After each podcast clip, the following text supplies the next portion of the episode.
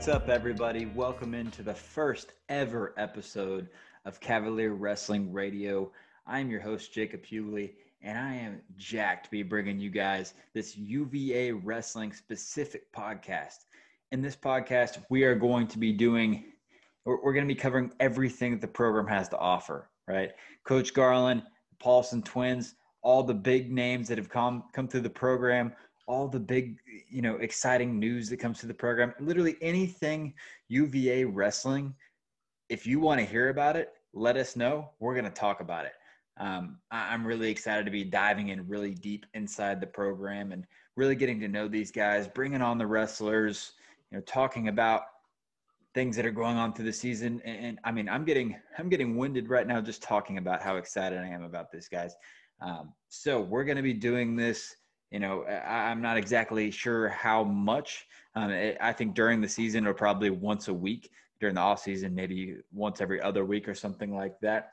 Um, but today is the first ever episode, and I'm so jacked that we got to talk about Coach Garland and his career and how he got into coaching and just you know what made him the man that he is today. So I'm going to give you a heads up. What we're doing for today is uh, I'm going to have Coach Garland on right in a minute. We're going to talk a little bit about his wrestling career. And then we actually were fortunate enough to get Coach Scott Moore from Lock Haven, the head coach at Lock Haven that has coached under Coach Garland uh, for several years before moving to Lock Haven and having a successful coaching career there. We got Coach Moore on the horn. We were able to bring him on and chat just a little bit about his adventure with Coach Garland in those early years at UVA. And then after we after we get away from uh, the end of the conversation with Coach Moore, I'm going to put Coach Coach Garland back on, excuse me, and we're going to chat even more and get into really his coaching career. So you guys are going to get the wrestler Garland. You're going to hear from Coach Moore a little bit more about Garland and those early years, and then you're going to hear it right from the horse's mouth how it was starting the program at UVA. You know what all it took to really um, change his life from you know growing up a really tough life, getting into wrestling. You know, being very centered and self self-centered coming into wrestling because you have to and then transitioning that to the coaching career where he had to learn how to take care of this whole team and really put his priorities in order and and uh, you know it, has been a crazy journey for coach garland i'm so happy to be a part of it and i'm just happy to be bringing this to you guys but if you like it make sure all the content's going to be coming out on matt geeks you can find us on Rokfin you can find us on twitter find us on facebook but everything's going to be coming out through Matt Geeks. And for all of your other ACC coverage, check out Matt Geeks. But without further ado, the first episode ever of Cavalier Wrestling Radio. Enjoy. So uh, I've told this story a couple times on a couple couple different shows, but really it was it was kind of crazy. So me and my brother, I have a twin brother, and we were late bloomers and uh, to the sport. I mean, a lot of people start four years old, five years old. These kids I recruit, they've been wrestling forever, but that wasn't us. I mean, we, um, you know, my, my parents got divorced when we were very young.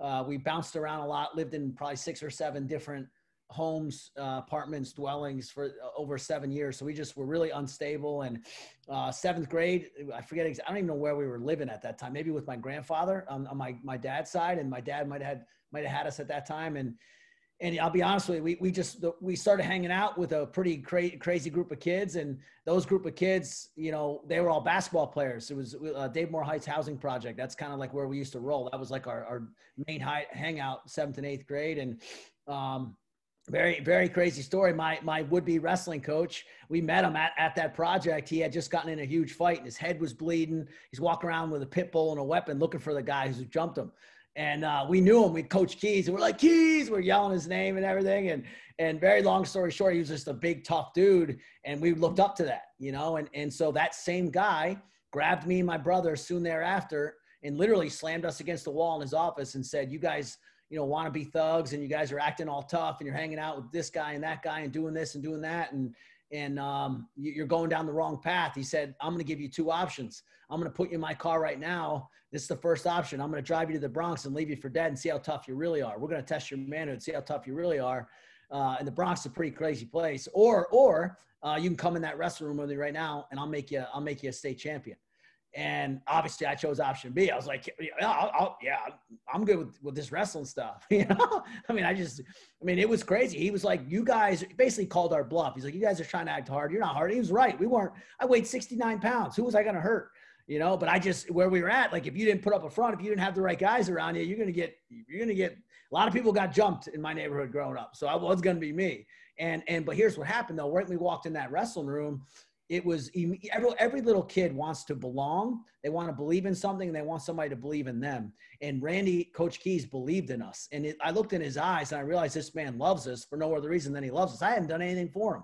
He just loved us and he believed in us and he saw something in us. And so that first practice, I was wrestling in Reebok pumps. I mean, literally. I wasn't like, remember with the squishy, the, the yeah, the, oh yeah, on the front.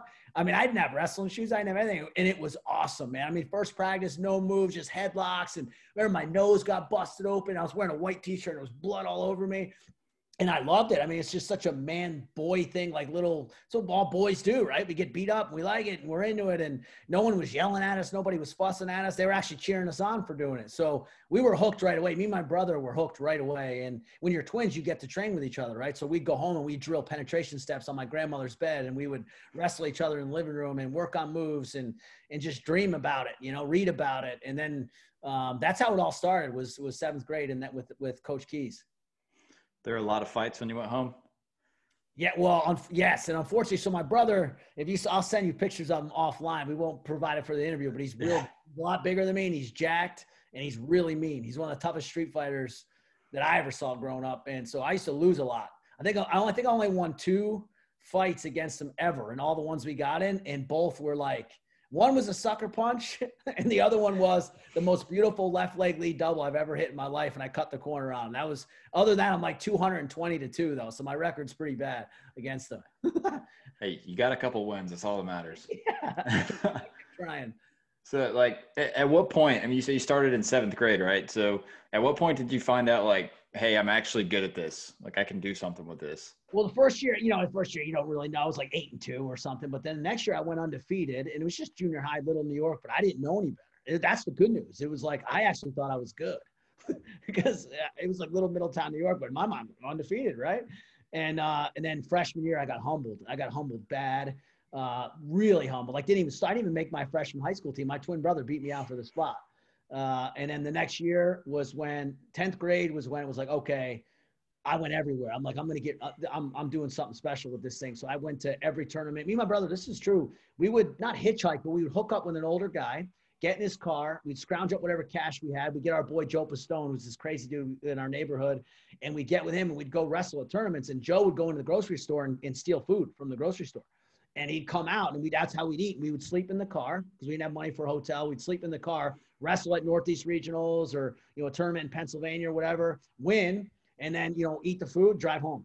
You know, I mean, there were some weekends we would we would walk in the door and our parents, our moms would be like, they knew where we were, but they didn't know. They were like, they had no clue what was really going on because they were working three jobs and trying to support my my little sister and my. They didn't know they were just working. They were battling. It wasn't they were bad parents. They just they were working. They were busy, and we were working class people. So that's that's how much we loved wrestling and wanted to get better at. Is we would do anything. You know, you know, I mean, nowadays you ask a kid to go to an open, he's like, "Who's going to pay for it?" and we were like literally like basically hitchhiking and stealing food bologna from the grocery store to, to, to survive. So um, and then what happened was that edge i got a little edge on me going through that process. And so uh, 10th or 11th grade i placed at fargo. I took third at fargo. That was a big breakthrough performance for me. Being able to place top three at that tournament was huge. It was me and tom minogue from new york were the two highest placers in the whole state of new york. So and I was with some legends. You know, I was with some guys that were huge, huge names at the time. So if I could place ahead of them, I thought, man, I could really do something. And then, you know, obviously the rest is history. But that's that's kind of how the progression went. Yeah, so I mean, you told us a little bit about going through high school, like kind of getting better, starting to to realize that you're pretty good, placing these big tournaments. Um, you know, at what point did wrestling in college come in the picture? And you know, was it always UVA, or were you thinking other places? Like, how did that recruiting? Actually, know? yeah, that's a great. I actually didn't start at UVA. I started at Central Connecticut State and transferred to UVA.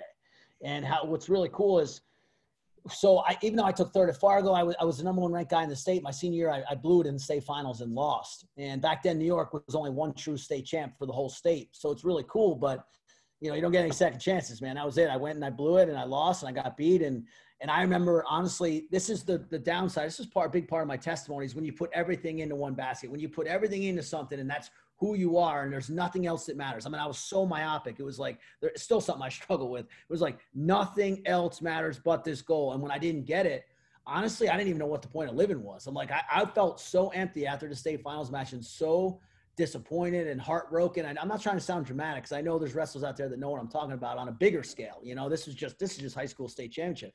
I, I was just completely lost, man. And I, I went off the rails for about three months um, and my twin brother and my boy Tim Cornish, who was an NCAA round of 12 guy who ended up transferring from Central Connecticut to, to Fresno State. But he he was my best friend from home, and my brother they were going there, so I just went with them. I mean, that's how much thought I went into. I didn't need a recruiting trip. I didn't need to talk.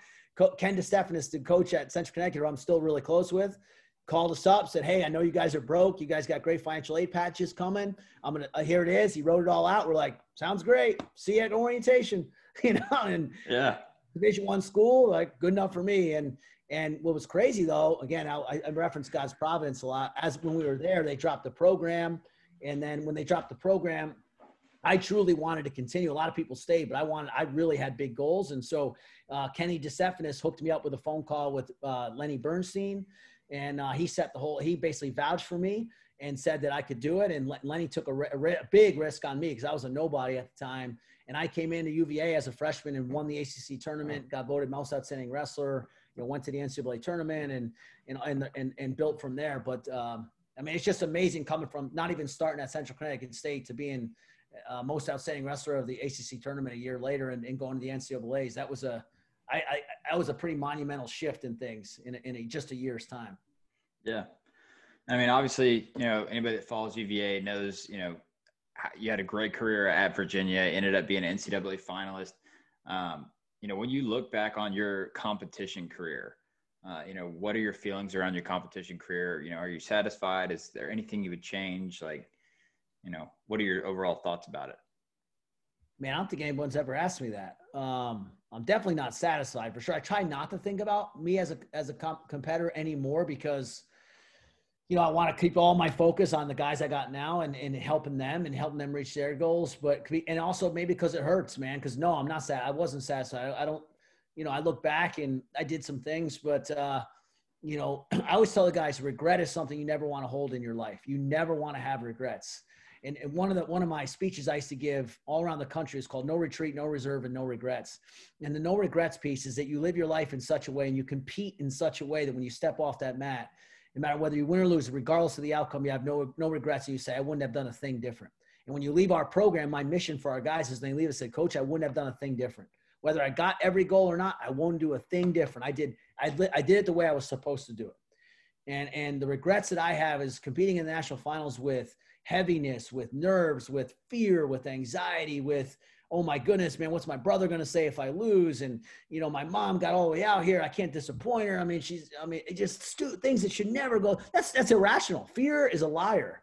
You know, Travis, my associated coach says that all the time. And my mom's not going to love me any less if I don't win that tournament. But when you're a kid and you don't have the right, the right people, I just, and my coaches didn't know because you know I'd beaten the number one seed, I'd beaten this guy and beaten that guy, and I'm you know strutting my stuff. But and and I was great the whole tournament until that one part where I let that. It was a huge life lesson. I talk about it all the time to our to our guys when I'm trying to help them not make the same mistake I did. Now, and again, what I'm saying is, regardless whether I win or lose that match, what I'd like to do is go back and actually compete, compete in such a way to to instead walk on that stage saying, "Man, I'm so thankful to be here. What an amazing opportunity! I can't wait to max out in the gifts and talents God's given me. I can't wait to sell out and just have some fun out here. What a different way I would have wrestled. Now, I, I still could have lost, but it still would have hurt. But when you walk off that mat, you're like, man, I gave everything I had out there, man. You know, and and and um, so so that's a regret. Other things is just you know my lifestyle right now is is a lifestyle that I want my guys to live. I can actually b- look them right in the eye and model that out and say the way I eat, the way I sleep, the way I live, the way I train, the way I structure my life, the way I, I, I block off time for Bible study and my wife, and the way I invest in you guys. Um, I wish I could go back in time and take that young 18 year old kid and smack him in the face and say, don't just do it for eight months.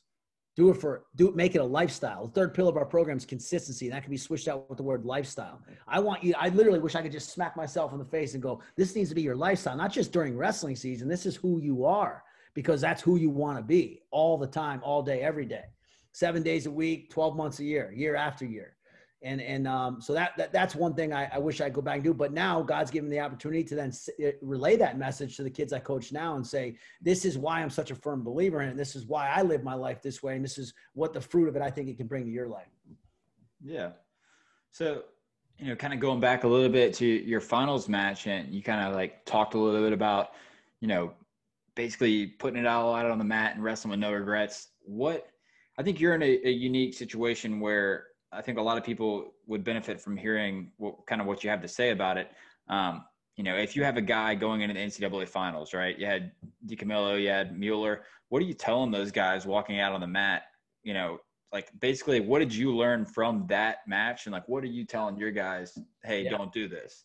Well, I mean, I'm so glad you asked that because it brings it all together. When Georgie went out there, it was so awesome. We were so relaxed. I said, George, you're going to do that. It's like I'm get to live through you and do it again. I go, and you're going to get a chance to do it the right way. I'm like, we're going to enjoy it. You're going to have fun. We were in his bedroom. It was me, him in the hotel room, and Jack watching Wheel of Fortune and uh, what's that other show?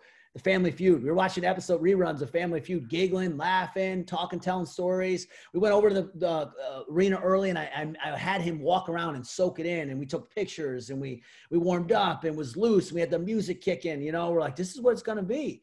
We're gonna have some, and you're gonna. And he, and he went out. And he gave it everything he had. He lost, but you know what? It was a completely different experience. So we got to do it. We got to do it different with Jack it was deeper with a little bit deeper with Jack in that I, I looked at him and he knows I, sh- I got to share the gospel at the NCAA tournament in 2017 and my final my parting words were the, to the to the 300 people I was talking to was you know I say this to my guys the, the guys on my team with faith I say you've already won so go win you've already won wrestle like you've already won. And here's what I mean by that. Again, going back to what I said about my mother, Jack, your parents love you to pieces. Nothing's going to change that. I love you to pieces. Nothing's going to change that. Whether you everything that matters, it's real in this world, is all going to be there tomorrow, whether you win or lose. You can't lose. You've already won. You're rock solid in Christ. You know who you're hidden in Christ. You know who you are. You know your future is set and sure and secure. You know where you're at right now. You know everything. So man, you've already won. You can't lose. So go win. You know, and and and and he was, and you know, again, he went out there. He was in a great place mentally. It was, it, it just, he just didn't have warm that night. But you know what? I don't think he would have done a thing different in terms of the way he prepared. I don't think he would have done. You know, I don't think I think our staff can feel secure in that, and that was a good feeling. As much as our heart broke for him, we all had really good feelings walking out of there. As opposed to me personally, when I walked off that stage, you know, years later looking back on, it, I was really I, I had regrets. You know. All right, y'all. That's a good segue to now bring on Coach Moore. So, what we're going to do is we're going to transition from talking to Coach Garland only. We're going to bring Coach Moore on and we're going to chat some more about all the awesome stories that Coach Moore has about Coach Garland and his coaching career. So, stay tuned. Here's Coach Moore. Hey, I'm doing well. Thanks for having me and uh, look forward to hyping Coach Garland up and uh, revealing some of his past. Yeah. yeah. Gotta get into some of the deep dark secrets is, is what we really need to hear. Um, Not knew me before I came to faith, so unfortunately, he, he he's a walking testimony to to being in Christ because he knew me before that. He knew me when that happened in my life, and then he's seen me since. So that animal that existed before, man, thank God that dude's dead and buried. But Scott got to see that guy for a couple of years, unfortunately. yeah, we, we, we, we survived it. That's the important thing. Yeah, yeah. We're better for it now. My God, I can't imagine. I mean, you're pretty wild as it is. Like, I, can't imagine how uh, how crazy it gets. Um, but yeah, so I mean, jumping right into that, the first thing I, I was going to ask you was just kind of, you know, how did you meet Coach Garland, and what were your initial thoughts uh, of him? Yeah, I mean, obviously, I met him through association with being down at Virginia, and uh, I, I, knew of him previously of uh, having wrestled at Penn State and him you know, making the national finals um, and uh, competing against, uh, you know, some guys from, from Penn State and some opponents. So, it, you know, that's, I kind of knew of them. And then uh, when I decided to go to University of Virginia to compete my last year, uh, you know, I've seen his name in the record books and seen pictures of him and, and also knew that you know from from him working at Cornell and uh, some connections there. So uh, I really got to know him uh, at a personal level whenever he, uh, you know, I had, I'd been working at UVA for two years, and you know the position opened up, and uh, there was a lot of conversation around him coming back and him being the right guy for the job, and you know, and uh, seeing the work that he did at Cornell, you know, excited me, and you know, I was hoping to get you know a good mentor in there, and I was still young, I'd been only coaching for two years or not even probably two years. So, you know, I was excited to meet him. And, you know, I remember getting the first phone call. And for me, uh, I was just hoping that he kept me on his staff. You know, I was there and I was like, well, we'll see what happens. And uh, luckily enough, he decided to put the faith in me and, and, you know, say, hey, I've, you know, heard some good things. I'm going to give you an opportunity uh, to stick around and work with me. And um, so I was grateful for that. And, you know, moving forward, uh, I knew it was going to be fun when, you know, the first couple conversations I had was, hey, you know, here's a letter, send this out to all the coaches uh, here's what we got to get doing. Here's my coach's packet. We need to make sure we follow this. And I knew right away there was going to be a lot of structure and a lot of hard work involved. And, you know, we, we got to work right away and uh, certainly was grateful for that. And, you know, some of the stories I'm sure you'll hear, but a lot of long nights and long weekends and uh, recruiting dinners and, uh, but just a lot of hype and excitement that we built around the program and, you know, kind of get the thing kickstarted to what it is now. Well, yeah. I want to jump in on that, Jacob, because I want to make sure I pump up Scott here. This isn't just about me. It's like, you know, first of all, Scott, when, when he was at Penn, when he just went to Virginia, I actually brought Scott up to work Cornell's camp. You probably don't remember that, Scott. Remember that? You came up and worked camp. Oh, yeah. And I was blown away by watching him train. I was like, man, this guy goes freaking hard. I mean, one of our kids was a four time All American, Dustin Minani, and Scott was just like ripping his nugget off. You know, I was like, man, this guy's great. And then what happened was every time I was such a hustler back then. Well, I still am a hustler, but back then it was like lunatic fringe. I mean, I was just a psychopath. If there was a wrestling event, I was, I mean, I was all over it. And if was a recruit, I was going to be in his backyard whispering in his window. And, and everywhere I went, I saw Scott. I saw Scott everywhere. And so I, when this all happened, I'm like, man, a lot of people were like, no, you want to clean out the staff. You want to clean out the staff. Don't, don't keep everybody. I was like, I don't know, man, there's something about this guy. If he works that hard in the room and he works that hard on the trail, why would I not want to keep him around? Like, and he's a stud. He took third in the country and he was pinning everybody. He was 51 and one. It was like, he's a UVA guy. I'm like, this is a no brainer. They're like, well, he's the same size as you. I'm like, what the heck's that got to do with anything? You know, I remember people saying that to me, Scott. I was like, what, what? You know, so, so, uh, man, it's a huge praise that that worked out. And when I called you to talk to you about sticking around. Look, look what happened, how fast it happened. So it's pretty neat, man. The, again, God's providence. You know, I didn't know exactly, neither one of us knew exactly what we were getting into, but it sure worked out. Yeah. Um, sorry, I cut you off, Coach. No, that's okay. I'm okay. good. Um, yeah, I mean, uh, the next thing I was going to, cut you kind of helped me transition into it, right? You talked a little bit about Coach Moore's career, 51 and one, the one seed, um, All American for UVA. Uh, I mean, at what point did you, Coach Moore, decide you were going to get into coaching, and what was that transition like from, uh, you know, your last year at UVA to getting into coaching? Yeah, it happened pretty quick. You know, at the national tournament after finishing up, uh, I really didn't know what I wanted to do. I knew I had some options, and you know, was talking to some different headhunters and and different coaches depending on which route that I ended up going. But uh, I decided just kind of, hey man, might as well. I put a lot into wrestling, and I found a new love for wrestling when I came to Virginia. Uh, you know, I was at Penn State for four years, and I wouldn't say a burnout because I always loved wrestling, but I wrestled so much that I because I loved wrestling, but then I kind of got I wouldn't say sick of it, but just sick of the process at Penn State. So that's why I ended up at Virginia. And I found a new love for the coaching and training aspect of it. And then I really bought into the business aspect of uh, what it takes to run a program, the fundraising, the recruiting, uh, the inner workings of financial aid, and and and the things that are important to building. And you know that's where I think Coach Garland got me excited about what we could do and what we could accomplish together. And two guys that uh, would work until the job was done. Two guys that would work until you know, they had every recruit that they wanted to get. And, you know, so that was sort of uh, a, a, perfect match for us. And we bounced ideas off each other.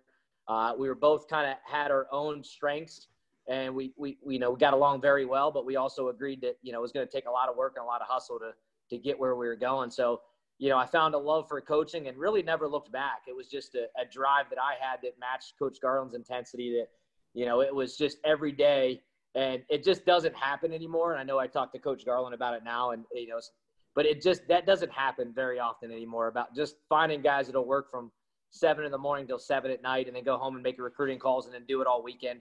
You know, it just you don't see it as often. So we always joke around about it. And, uh, but I think, you know, that's what drove me to want to coach and just the success and the impacting lives and also meeting people. You know, UVA is a great school and we, we've met a lot of great people down there, alumni and guys in our program and a community and business. And uh, th- so meeting those people and changing lives and being a special part of somebody's future, you know, really uh, helped me continue to coach and still drives me to this day. Yeah. Um, well, I mean, obviously it's a great decision, got you where you are now. Um, but you know, when I'm trying to think, you know, when that whole thing was happening, because that had to be kind of crazy. You know, you're at UVA coaching, and then all of a sudden there's the the head coaching change, and you said like you didn't even know if he was going to keep you on or or what was going to really happen. Um, in, in your mind, you know, what was your plan? Did you did you look elsewhere, or were you just fully committed? Like, I really hope he keeps me on. You know, I've been around this guy a little bit, and I really like what he's doing. Yeah, at the time I was still pretty young, and I think I was confident that whatever happened, I would land on my feet. And uh, you know, my wife was down there at the time. We just got married, so it was we liked the area. We wanted to stay there. I had a great experience at UVA, and I think there's something to be said to, to work at a program that you graduated from, or work in a program that supported you through your your educational uh, career. And that was that was my purpose. I felt like that was home, and I could make a difference. And I was giving back to a school that gave me a great opportunity to compete and get a master's degree. Uh, but yeah, at the time, it, I, I really wasn't worried about it. Uh, I think, you know, there's some other options and uh, I'm sure my wife would have liked to move back to Pennsylvania sooner, but it was a, a perfect match. And, and, you know, just hearing his excitement of what he wanted to do with the program, the things that he wanted to do to turn it around and uh, some of his goals got me excited right away. And uh, I was sold from the start and, you know, and committed blindly for, you know, over four years. And, uh, just had a great experience and learned a ton. Scott, I can't believe you remember the coaching packet. I had that whole plan. Remember, I had the I had the five year plan, but then I had the first six months. I literally had the first six months of what we were going to do mapped out. And me and you were on the phone constantly, like, all right, man, we got to do this, we got to do that, we got to get with the coaches, we got to make Virginia, and we're just, I mean, it, and we followed it to the T. I still have it saved, a hard copy somewhere. I've got to, I got to dig that thing up, man. You know? Well, you you got to be careful. I, I I had it for a while, and I still probably do somewhere through you know through interviews and different things. Where, but if you show that to an assistant coach now and say, well, the head assistant does this, the second assistant does that, and it's like twelve or thirteen things long, you'll scare some people off. So, uh, but it's it's it's like the every day, every morning, uh, you know, to every T, what you should be doing to build a program. But I think uh, the structure and that design is good when you're trying to build something and, and it's something that you can rehearse in your own head and then you know you're following the right steps so you're just confident in what you're doing. And uh, you know th- those are the things that I, I still remember the packet. I remember thinking man this thing is you had a lot of faith in it. You know you brought it in like this is the bible this is what we'll do and you know th- that's what i think more coaches need to do in order to have sustainable programs long term because it's in writing it's on paper and you know those are the steps that it takes so that was important. Yeah. Um, man, like coming in, having that like crazy packet and all that kind of stuff. I mean, obviously hindsight's 2020. You guys are buds now. What did you, at that moment, was there any time where you were like, this dude's crazy. I gotta, I'm checking out. Well, I think it was the crazy that brought me to work every day. I was like, what are we going to do today? What's, what am I going to get to witness today? Like, what are the things that I get to see today? And there were some fun conversations, you know, and, and just the way Steve handled certain guys on the team and the way he ran workouts and uh, just being in those conversations for me, it was like enjoyable. I was like, well, what am I, you know, what's going to happen today? And, you know, that was, so I was kind of like the guy that was kind of working behind the scenes and, and would do what Steve asked, but then I would always want to see what he was doing or just to kind of learn the trade. And, and not only that, but pick up some of the things that I think maybe uh, were taking up his time that he could spend on other things. So that was enjoyable yeah. for me. But there, there was a lot of fun shows. I mean, I tell some of the stories about some of the meetings he had with the athletes or the talks that he had with the team after a team loss or uh, some of the workouts that, that he would put the guys through and that he would jump into. And it's, you just, you don't see it these days. You don't see that type of passion and intensity. I know Steve still has it. I mean, I think he still puts out the same amount of energy, uh, but I'm sure he's cleaned it up a little bit. Yeah, the, man, praise God, the mouth is cleaned up and the and the message is cleaned up. But I, it's funny, Scott. Me and Scott used to wrestle every single practice, live, crazy. shoot, we would have battle royals. Remember we used to do Monday battle royals where we would we would literally everybody versus everybody. It was heavyweight versus 25 pounder. You had to fight because our team needed to get tough. So we're like, everybody's got to fight everybody. No weight classes. So yep. Scott would, I'm not kidding you, Scott would be mat returning our heavyweight. He was like 240 pounds and giggling and mat returning him. And I'd be cheering him on. Like it was like coaches versus the athletes at one point because we were just like, these dudes need to, they, they need a whole overhaul. you know, like there's a lot of things that needed to change. So I won't go any further than that. But there was a couple mornings where our guys were they didn't like us too much. Let's just say that. I can only imagine. I'd, I'd, love to hear some of the guys like a, uh, uh, Scott Smith and Mike Salopek and some of the guys that were in the room that, you know, we, we used to wrestle these guys all the time, but and these guys are very successful now. You know, these guys yeah. are doing real well. And and I think just the energy and, and the work ethic and the you know, that we showed them in the room, I think brought them to a new level of intensity and just, you know, coming from a, a good high school program, but then stepping it up in college. And uh, those guys overachieved. And that's what I think we were most proud of is the guys that we brought in.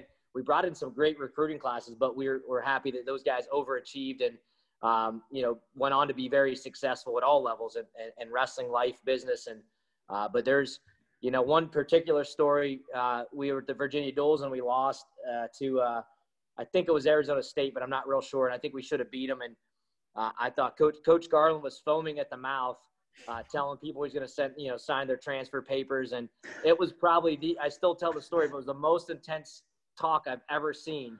And I was he ripped his uh, sweater vest off and was foaming to, foaming at the mouth, and it was scary for me. And I was you know obviously he's on staff, but.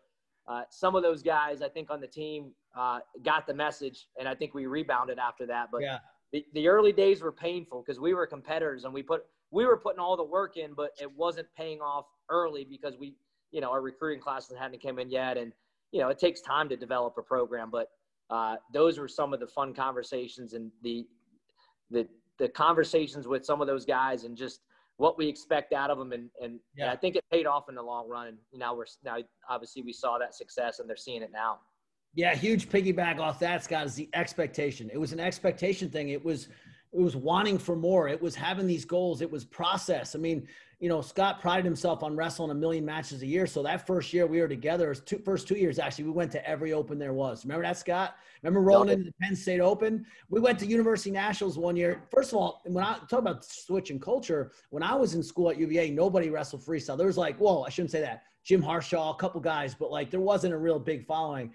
When me and Scott came back, we everybody, if you had a heartbeat, you were on that bus going to Akron. You were wrestling.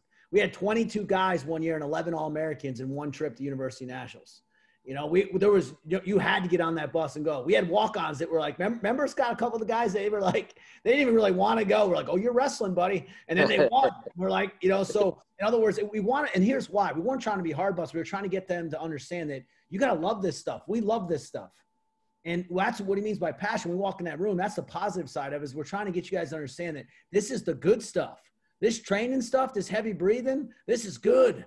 This is good stuff. This wrestling all year round, that's what we want. So now the fruit of that is now it's so normal now for us to have you know 23 guys 24 guys we had 26 guys here last summer training uh, what five competitions two six week cycles and the same thing scott does at his school but that's what we do now that, that's just industry standard that's what and it does as scott was saying that first year was was was hard it takes time but once you get that in place it just pays dividends down the road because that's just who you are yeah for sure so i i have to go back real quick for one second uh, you, mentioned you guys used to wrestle all the time. Who came out on top? No, no, we didn't wrestle each other. no, we, we wouldn't wrestle each other. Oh, come on. No, Never me, happened. Me and Scott did wrestle each other in the office one time, and I got cradled. And our and uh, the baseball staff uh, came. They walked in. They go, "What are you guys doing?" We, we neighbored them. Our, our offices were up against each other. We were in there going live in the office, and they walked in. They're like, "What are you guys doing?" I got cradled. Like, is this a planned live match, or did something just go wrong in a recruiting talk, or like? I forget what's prompted that one. It was like Scott was like, "You can't finish that on me." I was like, "Yeah, I can." Or something stupid like that. Then I shot on him and I didn't finish it. I got cradled, but. we we had we, we knew that both the way we were we were wired, it was not a good idea for us to wrestle each other. So we just nah. we would just we would cheer each other on as one wrestled somebody in the room, a bigger guy. We would just cheer him on and yeah. and laugh. And I mean, it was it was a fun room to be around, and I think the guys in the room got the the most enjoyment out of watching us compete. And it's one thing to sit there and tell your athletes to do something, but when you're doing it with them, whether it's the cardio, the wrestling, the lifting, and I know Coach Garland can still uh, uh, shoulder press 100 pounds because you know I've seen them do it, and I, I, think that's what these guys loved it when the coaches trained alongside them. They just gained a, another level of respect, and that's that's that was very important to us.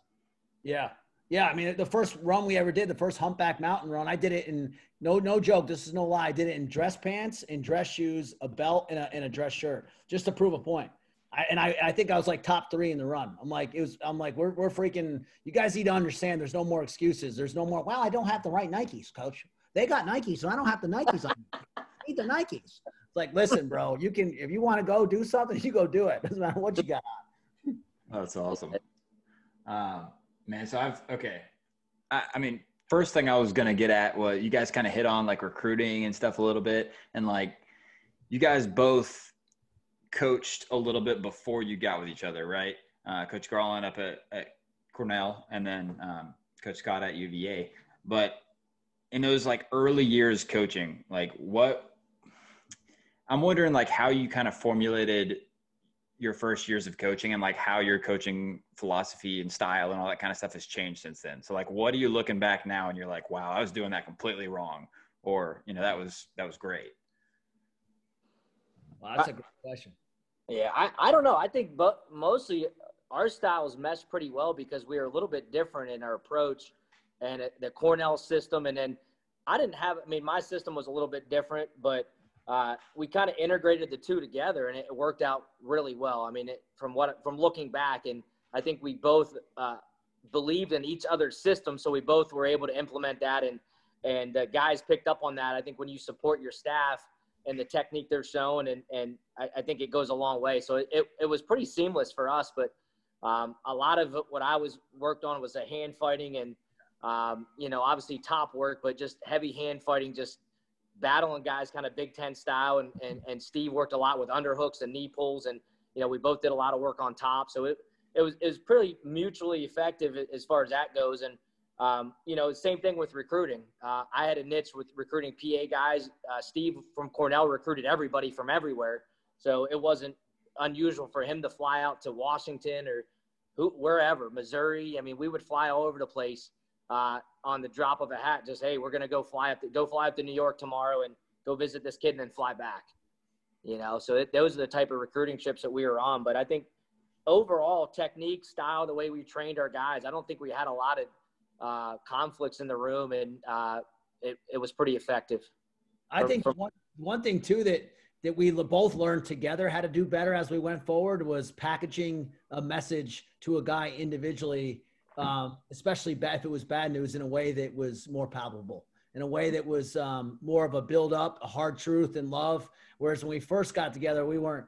There wasn't a lot of there wasn't a lot of love coming. It was it was hardcore, but we actually realized as Scott had his own children, as I had my own children, as we, you know, the sanctification process of marriage, which is just crazy. You know, you, you really learn what you don't know when you get married, you know, and you learn how hard you are to live with when you, when you move in with somebody. So we both were young married couples too. So we were going through all that together and that gave us a deeper appreciation for our athletes as humans. You know what I mean? Gave us a real deeper. And so by the end there, I mean, I'm, like our guys, we had really deep relationships with our kids. I mean, Scott, I'll tell you right now, all, that first two classes, you mentioned Scott's name in front of any of those guys, they'll go through the roof. Salopek or Nelson or Harris or, you know, Chris Henrich, any of those guys. So um, that's, I think that was a nice evolution for us as as coaches for sure. That we then then I carried, you know, through the years, and Scott's I know has carried to Lock Haven. So what yeah. like? I know you guys had some really good recruits those first couple of years too. Like, what was it like going into these these kids' houses, and like, what were you telling them when? You know, again, both of you guys, you know, in those first couple of years are, are kind of just starting out again. You know, like uh, obviously you guys had had a couple of years before, but I feel like you both were kind of like still, you know, pretty new to it when you're starting out at UVA. So like, what were you telling them to get them out there? Well, I mean, here, here's the thing. Like, uh, we were, we, I, I was joking about this with Scott earlier today. We were the two low, probably two of the lowest paid coaches in the country, both living in apartments.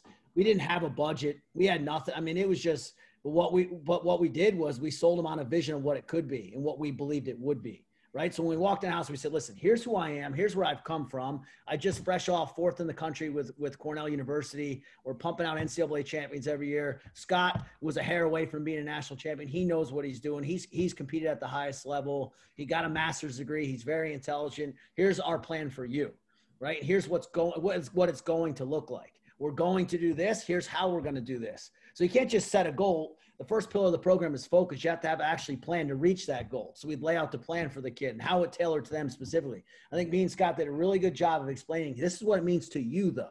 To you, this is what we're going to do for you. Uh, and then at, and then here at UVA, you're not just going to get one degree; you're going to get two degrees, an undergraduate and a master's degree. You know, and so that that system is now carried on. Where we've had 34 guys get master's degrees since since we since 2006. I mean, that's insane. There's no other team in the country that's even close to that. Um, and so that's that's that's the system. But you got to do this, this, this to, to make sure you execute that system. And and and we, you know, we had Chris Henrich, for example. That first two, those first two recruiting classes produced three All Americans and two or three other round of 12 guys. So you had six guys in the top 12 out of two classes. That's pretty awesome. And then that class then builds off itself and leads to Nick Sulzer and, and who's three-time All-American and George DiCamillo NCAA finals and Blaise Butler was a two-time top seven seed at the Nationals. And that then leads us to get Jack Mueller, right? So it builds off itself. So the recruiting was the number one thing we focused on, and and how we and, and when we went in those houses, man, we were selling ourselves, and we were selling the process, and we were selling how it pertained to them. I think, at least that's my recollection of it. Yeah, I, I would agree. It, it was. I think we made it fun, but they knew. I think we sold the value of the education, uh, and we sold the value of how much effort we were going to put into develop developing each individual. And I think the parents bought into that. You know, we we had the recruiting process for us wasn't like it is now where you you know i think it's just it's shortened so much with these early commits where you can get a good kid over a, a visit a, a, couple maybe a home visit and a couple phone calls and an offer i mean that's back then you knew that you had these kids were taking official visits in september and october. So it was it was a process that lasted three four five months. And then you spent 48 hours with them. And then you you know so it was it was a long drawn out process. And when we invested in guys they knew it right away because we were writing letters.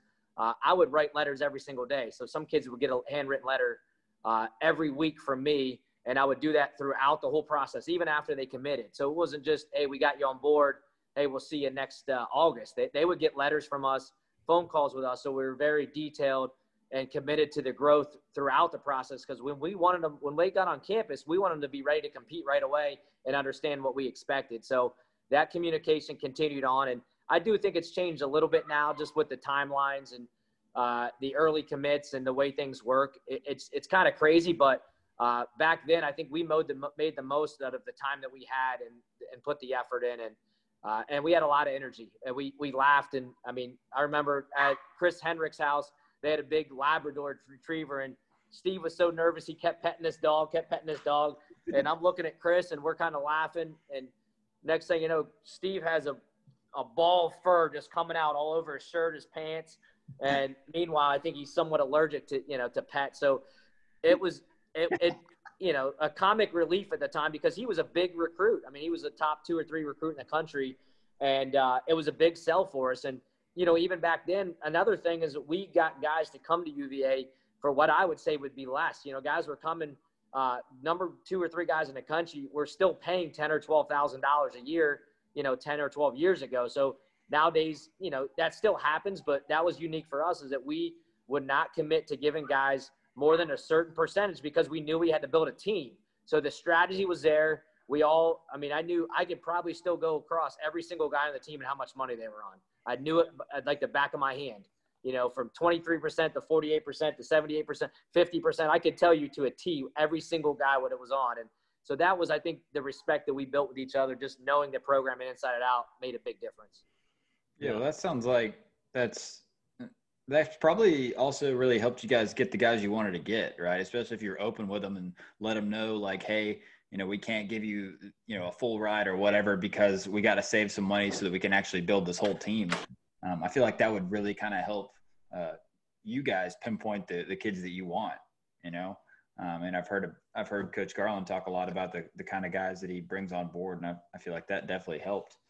Um, but yeah, I mean, I know we're kind of running short on the time we got for you, Coach. So uh, you, you got to tell us. You know, uh, we heard about the the office wrestling story. Is there anything else? Any other crazy stories or anything? I'm sure there's something that uh, something you took from your time at UVA with Coach. Well, I, I think uh, the, the chaos of recruiting was what just draws my attention. Uh, you know, we, we would get in the car and we'd set up recruiting visits from PA to New Jersey, New York. We would just get in the car and go and never really, unfortunately, never plan ahead other than just, hey, we'll be at your house here and your house there. And we've gotten to a couple situations where we're, you know, in the middle of nowhere and still don't have a hotel room and hotel rooms are sold out. So, uh, you know, we get whatever room they had at any hotel that was available and share a bed. And, um, and it was, it was fun for us though. You know, that was, it was creative recruiting. We just go until we see as many guys and, uh, that we could get on that certain visit. But, uh, I think just Scott helped me a lot with fundraising, man. We were always doing donor stops. So we would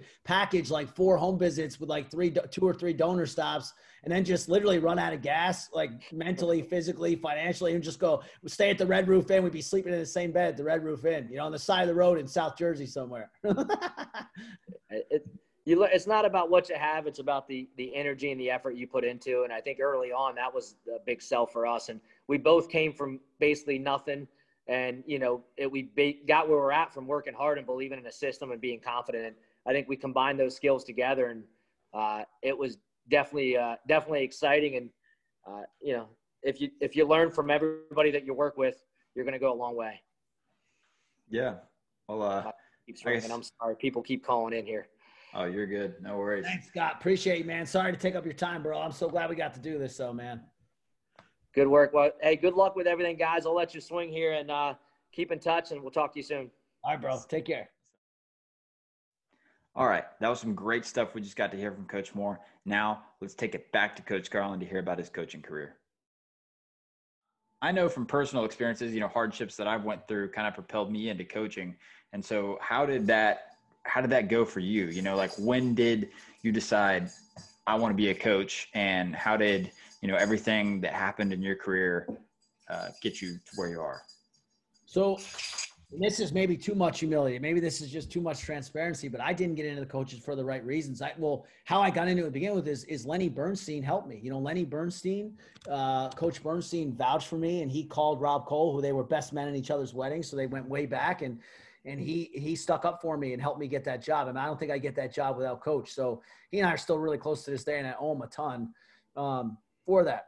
But the reality is this, when I started there, I was a young hotshot punk kid that cared about himself. I was every human being is selfish, but back then I was even more selfish than most. I was 100% focused on I wanted to be the best. I want it was all about this, right? And, and all accomplishment and goals and and what happens is you can do that and accomplish a lot of things. And we did. I got national coach of the year, and you know, Rob and I did a lot of great things together. And we had a lot of I had a lot of stuff on paper on my resume, but I was as empty as I could be.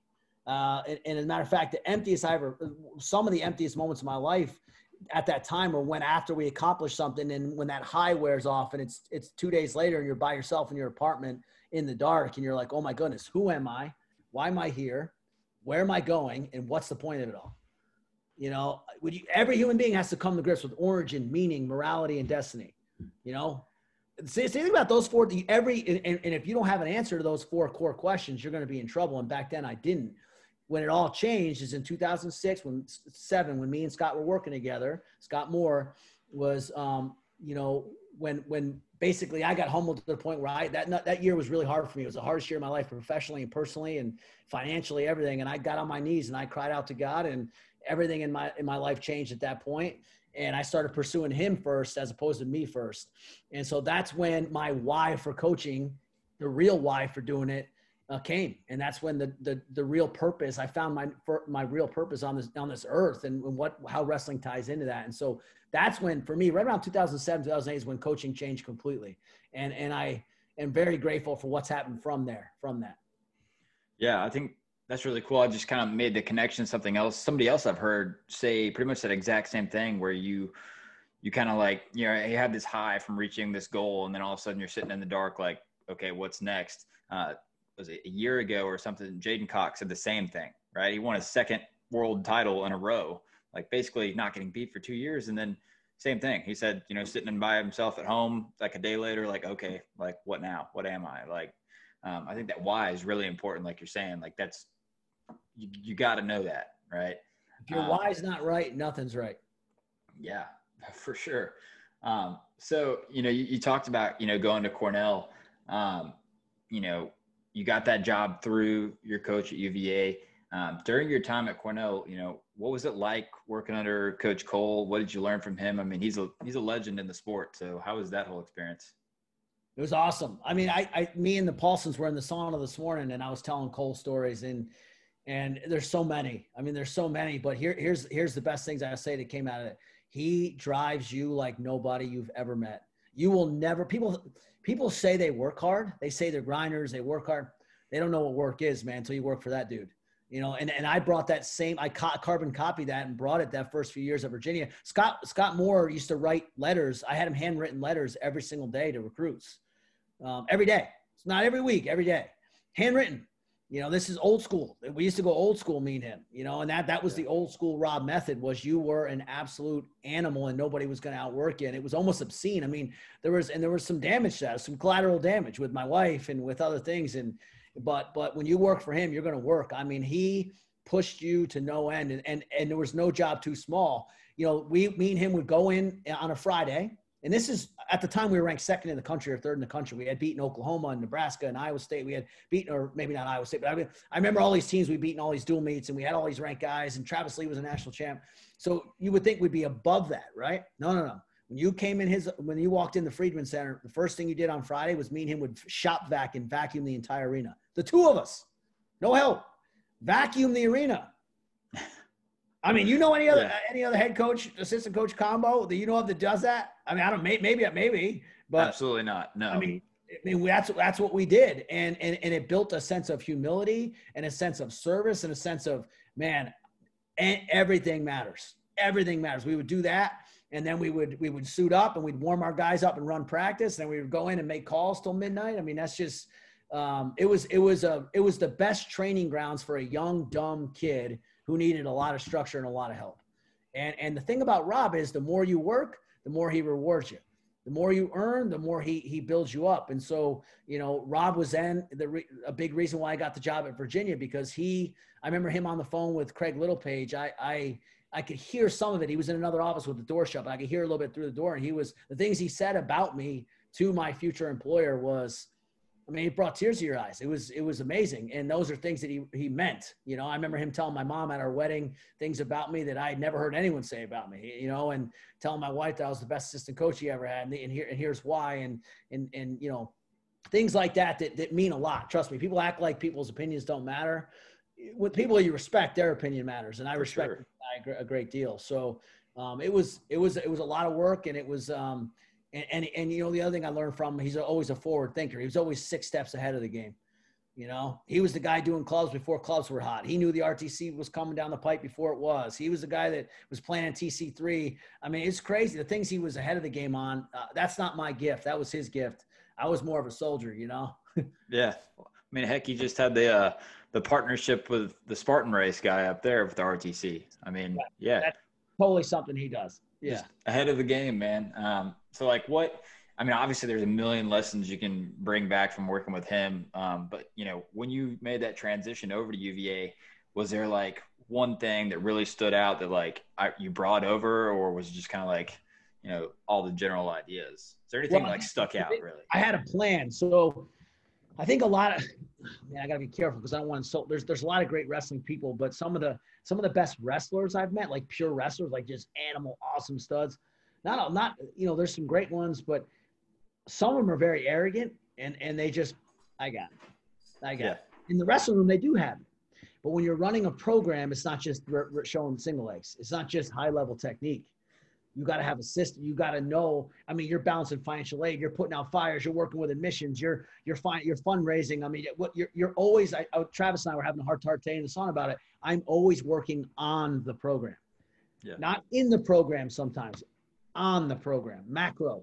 six all, all, these different angles that nobody sees putting out the then i put out fires in the program and then i'm wrestling in the program and then i'm recruiting in the program i'm doing the zoom call to to, nail it down the, the, the, top recruit and and then i'm meeting with this guy and then that guy and then the senior staff meeting i got tomorrow at 9 30 so i'm in the program there but then i'm always constantly on the program does that make sense and they're two different things yeah. And so that's that's what a head coach has to be able to do is he has to be able to constantly be playing chess and not checkers. And again, it's that's hard for me. Um, that's a daily grind. I mean, I, I, I was joking with you before we started this. I woke up at three o'clock in the morning last night, sweating through my sheets because my mind never shuts off. Unfortunately, when you're a head coach, everything's your fault. Everything's your fault. And and so you know whether it be COVID or is this guy, we got no test this week, and we got and four people, we got to get him back. And how do we get this? And this guy's sick, and I got to make sure this guy's okay. And this guy's girlfriend broke up with him. And I mean, you're just it's just it's just it's constant. And so it's really hard to shut that off. Um, and so now you know keith gavin and i talked today on the phone. He knows exactly what i'm talking about now but he didn't when he was an assistant. He admitted that to me. I don't know if he admit that on air but he admitted that to me once. He goes steve all those times when i was like ah, it'll work out. He goes now i know. Now i know now i know why you act like that. It might not work out. And then it's on me you yeah. know and, and you don't get that till you're the boss boss you know until oh, yeah. really the buck stops with you. Um, and so i'm very fortunate that i have Travis and Trent Paulson, who we really, really are close and we really love each other and we have each other's backs. If I didn't have them here with me, I, would probably jump off a bridge. I mean, I'm not kidding because it's just sometimes it gets to me. You know, you're never the good guy. You can never give a kid enough money. There's always a guy who didn't get the wrestle off. There's always a guy who didn't get the starting spot. And guess what? They never get mad at the assistants. They get mad at you because you're the guy. And yeah. after a while, that gets tough you know and um and so you really have to be rooted and grounded again in that why and rock solid in that or else sometimes you're just like, man, why am I doing this? You know, like, yeah. golly, I, I, don't need this, you know? And, and, um, so you, you have to be rooted and grounded in something deeper than just wins and losses for sure. Yeah, no, that's something I've been like really wowed about talking to you and some of the other coaches around the ACC is like, you know, before just being a pure just college wrestling fan, you know, I'm thinking, wow, how hard these guys' jobs are, you know, to get their programs to where they're at. And I didn't even realize half the crap that you guys do behind the scenes. So, um, yeah man, I mean, there's a lot that goes into your job, and and uh, yeah, I, I can definitely see. Um, also, you're talking about kind of like, oh, it'll it'll take care of itself. It's one thing when you're the assistant coach, and then you know when you're the head guy, you're the reason it takes care of itself, right? Uh, man, so did you know when you were at Cornell? Did I mean obviously Coach Koll's still there, and right?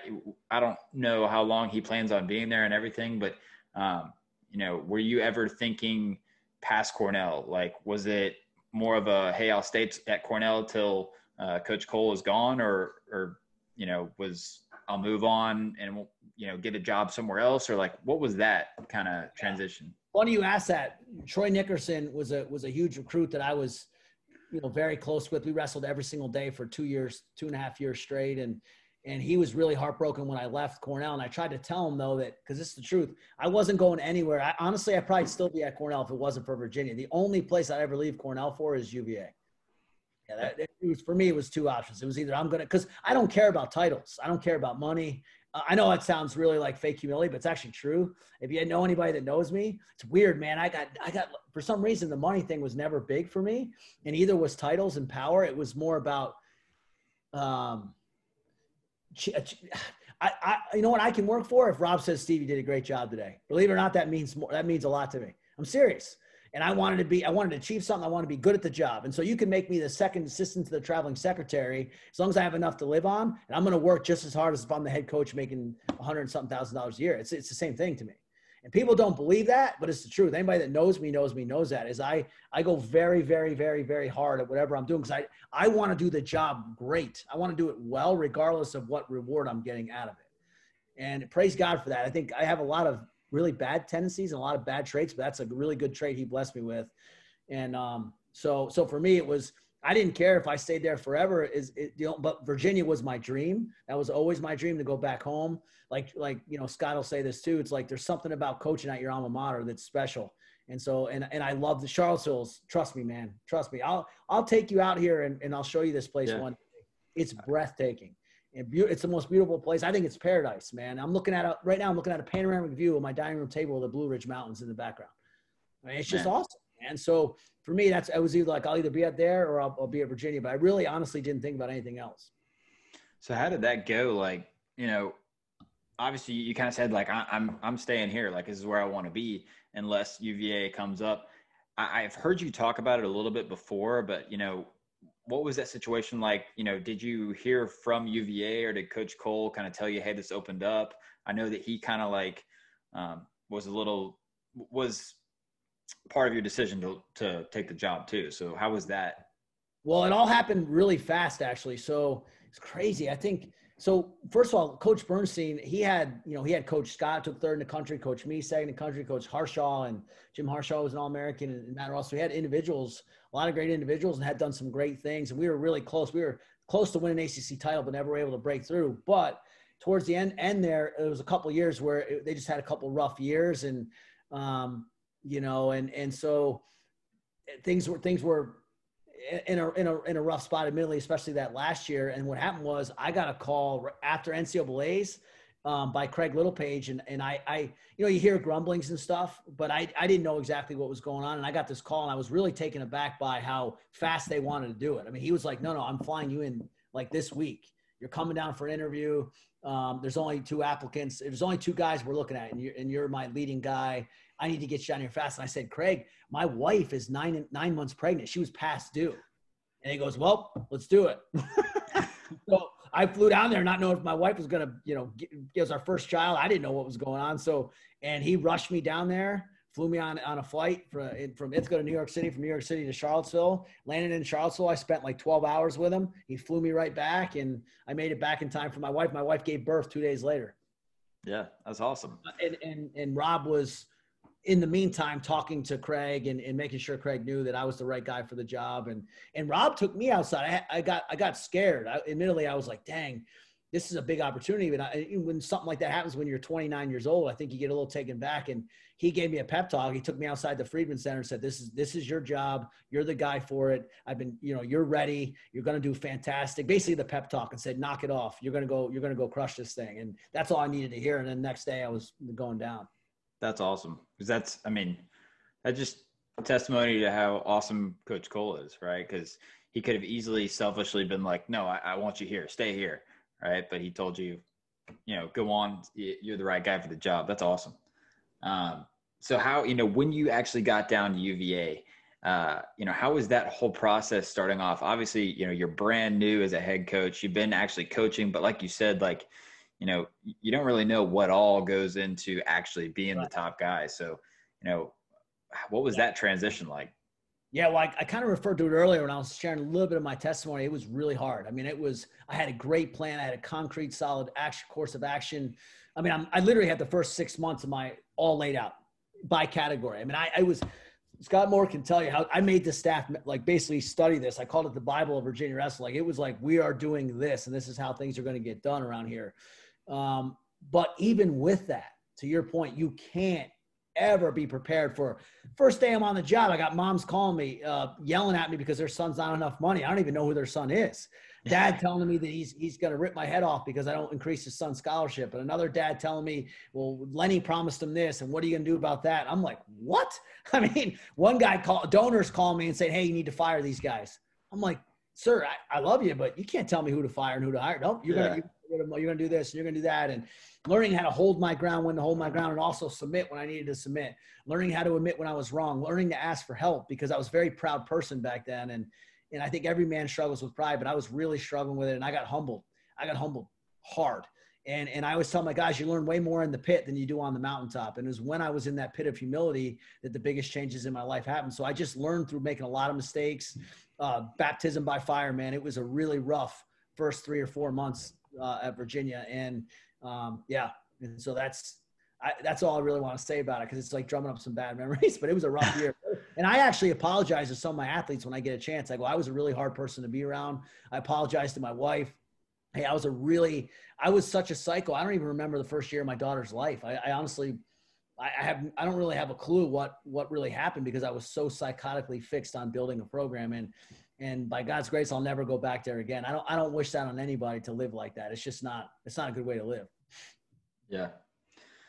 So I mean, out of all of that, like I'm trying to what was the hardest thing? Like, you know, you you had a million different things coming at you.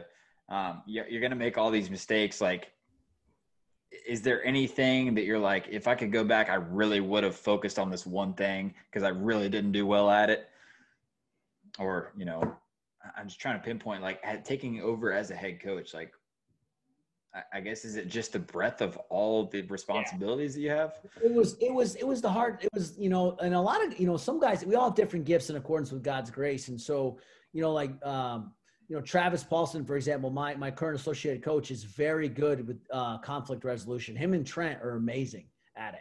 I would say it's one of their greatest gifts. Like they can sit down in a very tense atmosphere and stay completely calm and be able to work through it back then I would just blow off the, blow off the handle or I would get upset or I would get offended too easy. And, you know, um, I, I, would say that was the one, the big thing that I learned the hard way uh, of not to take things so personal. I'm still struggling with that a little bit, but I mean, it's, it's, it, that, that was huge. The work, what the work wasn't big deal for me. Like most people are like, man, I'm overwhelmed. I'm so busy. I'm like, I would just, I just always been like that since I was a little kid, since my, my training in high school or my training under Rob Koll, I was always the busiest guy in the room. So that, that wasn't it. It was more about the the the other things that that you don't really you're not prepared for when you're the bad guy all the time. Because when I was an assistant at Cornell, I was everybody's hero.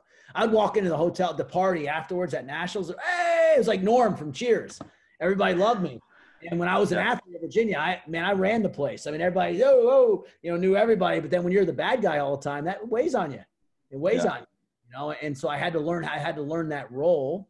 And then what happens though is as I went through, as God changed my heart, as my why got right, and as I started to really truly understand the value of relationship, man, I started getting really close with my guys. And you know, John Fauci and Matt Schneider, two of the guys that come to mind, are both doctors now. Their lives were transformed under our leadership here at UVA, and tr- truly.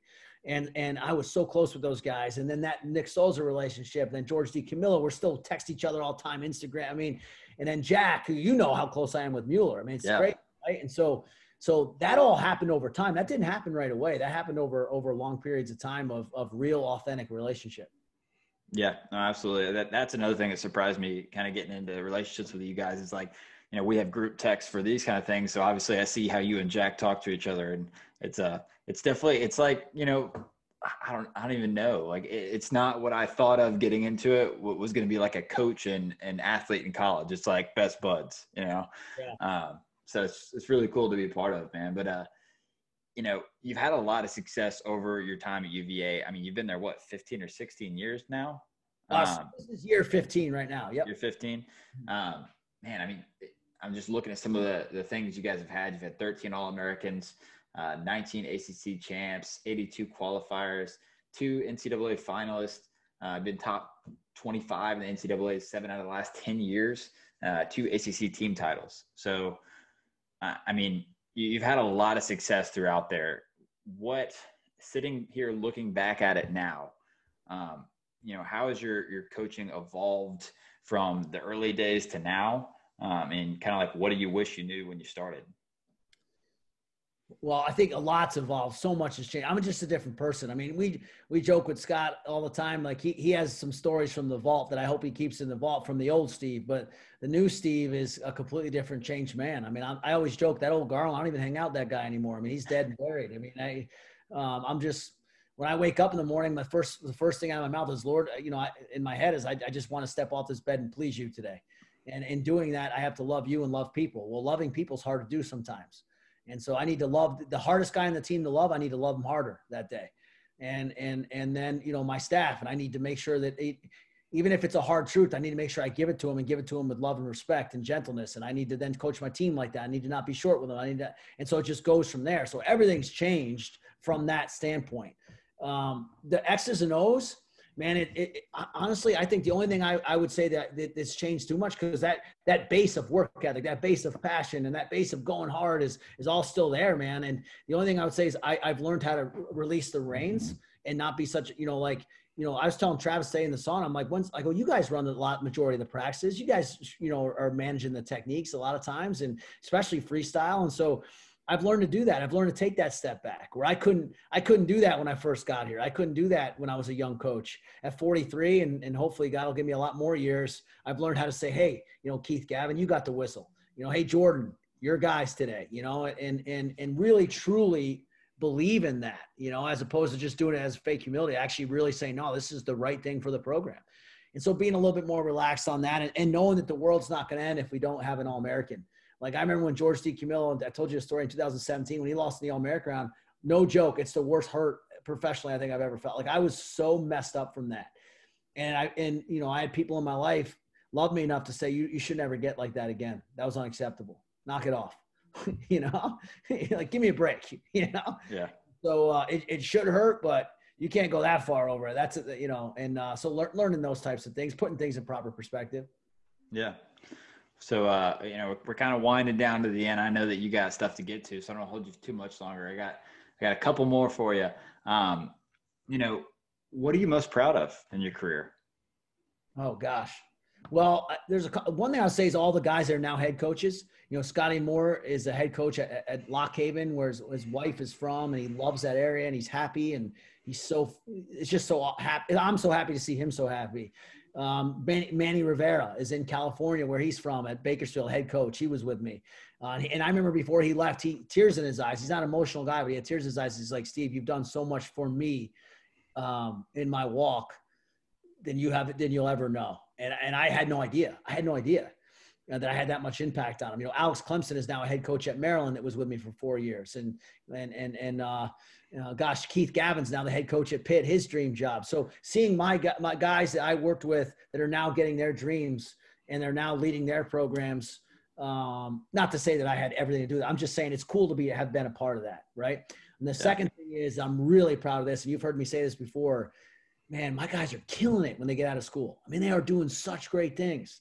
So I put together a sheet recently of all the guys since 2006 that I'm still really close with, and there was like so many guys on lists and what they're doing and all the different job titles. And i've got guys serving in the in, in the service and air force and army and navy and, and and ceos and businesses and doctors and orthopedic surgeons and I mean, it's just so awesome. I mean, I I mean to do to see that that's just guys that I've coached. That's not including all the guys that have come before me here at Virginia, right? But just the guys. So what a cool thing to be a part of. Not to mention all the guys at Cornell that still keep in touch with me. So it's 20 years of guys that I had some small part of that are now living out their dreams and doing great things in life. And it's like that's that's pretty awesome. You know, that's pretty cool. And there's I've had a million failures. You know, I've, I've had I've had fell on my face a bunch.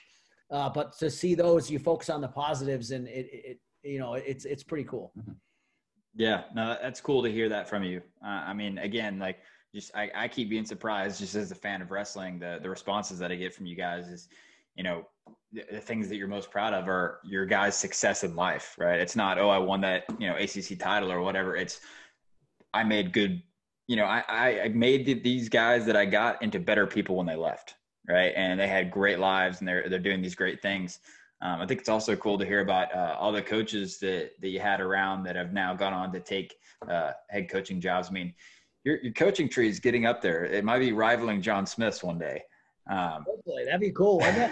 yeah. You know, the Paulsons will be, you know, they could be head coach if they want. Jordan Leen could be a head coach. So there's, you know, hopefully it'll continue to grow. I know Jack wants to. So, um, oh, that's yeah, right. Yeah. Yeah. That'll be exciting down the road, man. But, uh, um, I'll, I'll leave UVA fans with this one. Uh, what can UVA fans look forward to in the 2021 season? Wow, man, that's that's that's a good. I was you caught me off guard on that one. uh, out tough, out attack. I think you can, you're going to see, you know, guys like Brian Courtney, who's a buzzsaw. He's going to be flying all over the mat. It's going to be wild, but he's going to be going crazy. Louis Hayes is going to be a Tasmanian devil. You know, um, Denton Spencer is going to be throwing boots from everywhere, and Jay is a gosh darn orangutan. I worked with him this morning. He's an orangutan uh, and, and and seeing those types of things and um, you know so that that I think is going to be going to be pretty special. See, seeing the way that our guys compete, I think that's going to be the that's the thing we're going to be very very happy with, God willing. Yeah, man. Well, I'm I'm super excited to to see it all go down. I'm gonna have to make some trips up there and uh and take you up on that that trip around Charlottesville. I gotta I gotta see the place, but uh. I, that's all I got for you today, Coach. I know that you got a lot of stuff going on. I want you to get back to your family. Um, but thanks for joining, man. Thanks for the show. Thanks for doing this. This show's awesome. I love the show and uh, great questions. Thank you. Absolutely. Thanks, Coach. And that concludes episode number one of the Cavalier Wrestling Radio. As always, I'm your host, Jacob Hughley. Make sure if you like this content, go out and follow us on social media Matt Geeks is going to be producing everything Cavalier Wrestling Radio live. So any podcast or any bit of information that comes out pertaining to the CWR is going to be straight through Matt Geeks. So do me a favor, go out Twitter, Facebook, follow Matt Geeks, Rokfin, sign up. It's free to have a free account. Everything CWR is going to be free on my Rokfin account, and you can watch the videos. You can even get a little bit more in depth with everything. I highly encourage you to find it there. If you just want to listen to the podcast, that's freaking awesome. I'm down with that. That's what I do. Go to Apple Podcast, smash that subscribe button, and then leave me a rate and review. That's the only way I can figure out how to do this thing better. I really appreciate the support, guys. And again, if you're a Cavalier Wrestling fan and if you have a topic that you really want to hear about, make sure you shoot me a message on social media. I'm all over it. I want you guys to get the content that you deserve. So let me know. And as always, go Cavs.